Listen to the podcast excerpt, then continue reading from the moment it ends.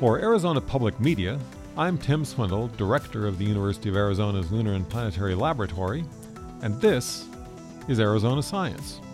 Joining me today is Ben Wilder, the Director of the Desert Laboratory on Tumamoc Hill. Welcome, Ben. Thanks, Tim.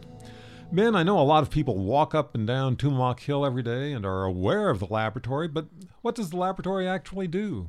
Yeah, so I guess the easiest way to say that is we study the desert. We take the pulse of the desert. I don't think many people realize how wonderful and truly rich Tumamoc Hill is. It's a wonderful place to get views of the city, for rejuvenation, to relax, to work out after a rough day or rough week, be there with friends.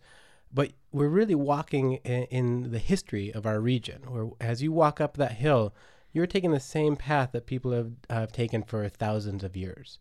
And within that, you're within a living laboratory where there's a multitude of ongoing research experiments um, happening at the moment. So even though we have lots of people around Tumamoc Hill, it's still pristine enough desert that you actually can do an experiment?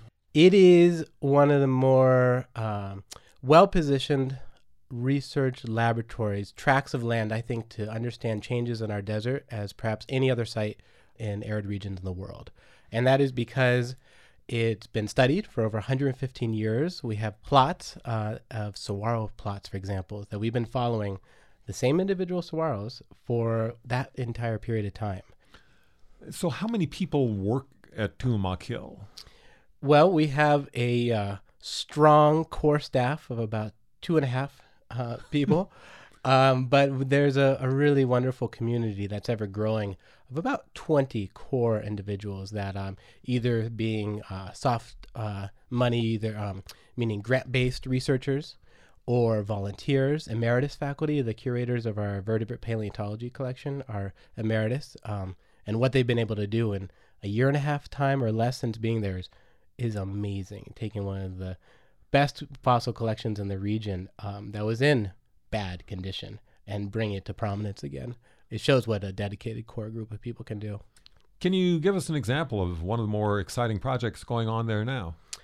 Well, so right after we finish repaving the road, we're going to launch a project that we're uh, developing with the Confluence Center for Creative Inquiry here on campus that's called Cuéntame Más, or Tales from Tumamoc it's like StoryCorps for Tumamoc. And we have a mobile recording studio where we're going to be um, listening to stories from those that walk and use the hill to really understand and really delve into that connection between people and place. And because that connection is especially strong and unique with Tumamoc Hill. And so we want to hear people's stories. So be on the lookout for that, as well as our spring lecture series, which is focused on the Vaquita marina, um, the endemic porpoise on the brink of extinction in the Gulf of California. That'll be running through the spring. What is your personal research? Yeah, so I am a biogeographer and, uh, and a botanist. So I study why plants are where they are.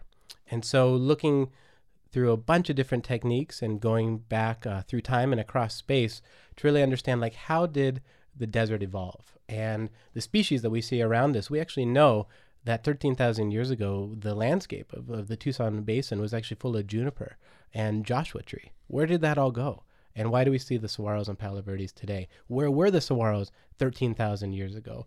And then, as a part of that, where is everything going into the future?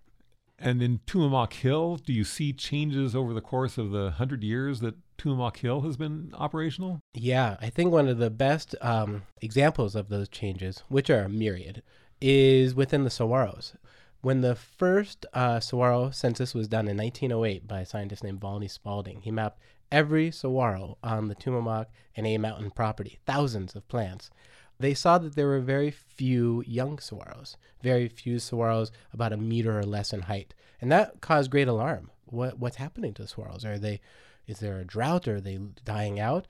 And actually, that concern led to the formation of Saguaro National Park.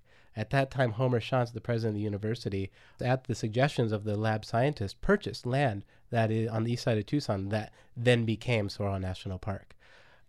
It turned out that the saguaros actually reestablished themselves on decades long periods of time, and those right conditions for new establishment has, hadn't come up. Subsequently, they have, and we have a, a very strong um, community of young and, and old saguaros on Tumamoc. Thank you for coming in, Ben. This is Tim Swindle, and this has been Arizona Science. You can also listen to this and other Arizona Science segments by going to the Arizona Public Media website at azpm.org.